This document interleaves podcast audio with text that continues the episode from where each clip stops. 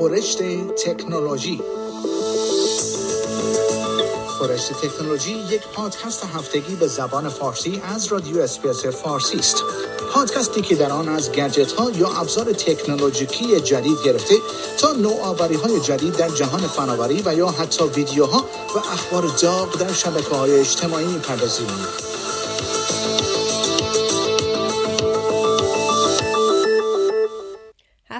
گذشته پاول دوروف بنیانگذار و مدیرعامل برنامه پیامرسان تلگرام از مردم خواسته بود تا به دلیل ناامن بودن واتساپ از آن استفاده نکنند او در توییتی گفته بود که هکرها می توانند به تمام اطلاعات روی گوشی افرادی که از واتساپ استفاده می کنند دسترسی داشته باشند.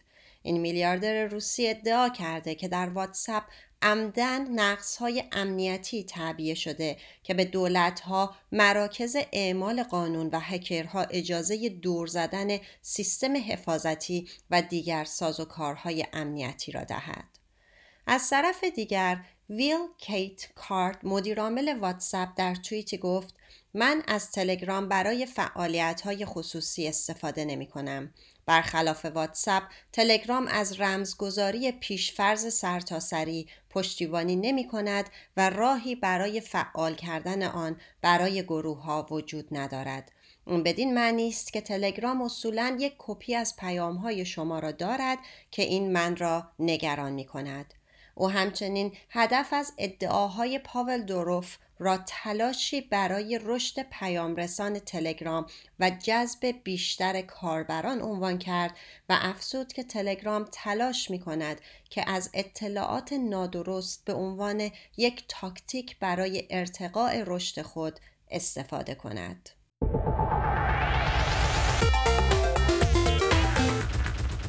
از این پس والدین می توانند از طریق ساعت هوشمند از سلامت روحی کودکان خود آگاه شوند.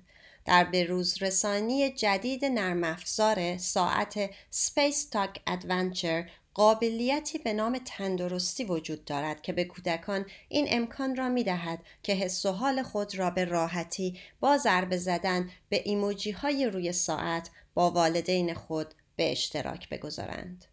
جو هارد مدیر مرکز ترو پرسپکتیو می‌گوید که این قابلیت تازه به والدین کمک می کند تا از اوضاع روحی کودکان خود اطلاع پیدا کنند اما تاکید می کند که این نباید جایگزین مکالمات نزدیک و واقعی آنها شود.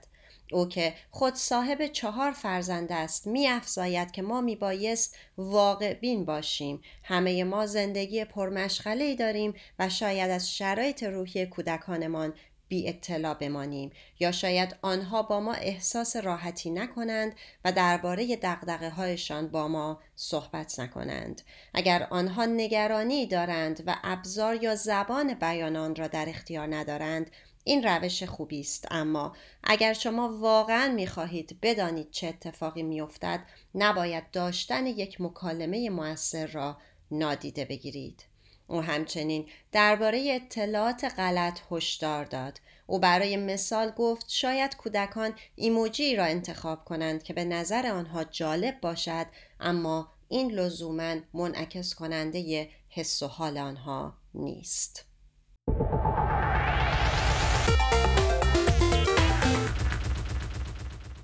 در پی هک شدن بزرگترین صرافی رمز ارز دنیا بیانسه. گزارش ها حاکی که این صرافی ممکن است نیم میلیون دلار از سرمایه خود را از دست داده باشد. به گزارش گاردین بیانسه پس از کشف سوء استفاده دو بلاک چین یا به عبارت دیگر فناوری ثبت و ضبط داده ها موقتا تراکنش ها و معاملات خود را به حالت تعلیق درآورده است. به تازگی استفاده از این روش برای سرقت دیجیتال مرسوم شده. مدیرعامل صرافی بیانسه چنگ پونگ زاو در توییتی به مردم اطمینان داد که دارایی آنها محفوظ است و به خاطر به وجود آمدن این مسئله از آنها عذرخواهی کرد و وعده داد که جزئیات بیشتری را در اختیار آنها قرار خواهد داد. در ابتدا این صرافی اعلام کرده بود که 100 تا 110 میلیون دلار از حساب آنها خارج شده و بعدتر اعلام شد که این رقم تا 570 میلیون دلار افزایش پیدا کرده است. این کمپانی اعلام کرده که به دنبال یافتن نقاط ضعف خود است تا از اتفاقاتی از این دست جلوگیری کند. آنها وعده داده اند تا دوره آموزشی جهانی صنعت محور برگزار کنند تا بتوانند جلوی جرایم اقتصادی و جرایمی که به رمز ارز مربوط می شود را بگیرند. در ماه August نیز سرویس Nomad که به کاربران امکان فرستادن توکن های رمز ارز را به بلاک چین ها می دهد حدود 200 میلیون دلار از دست داد.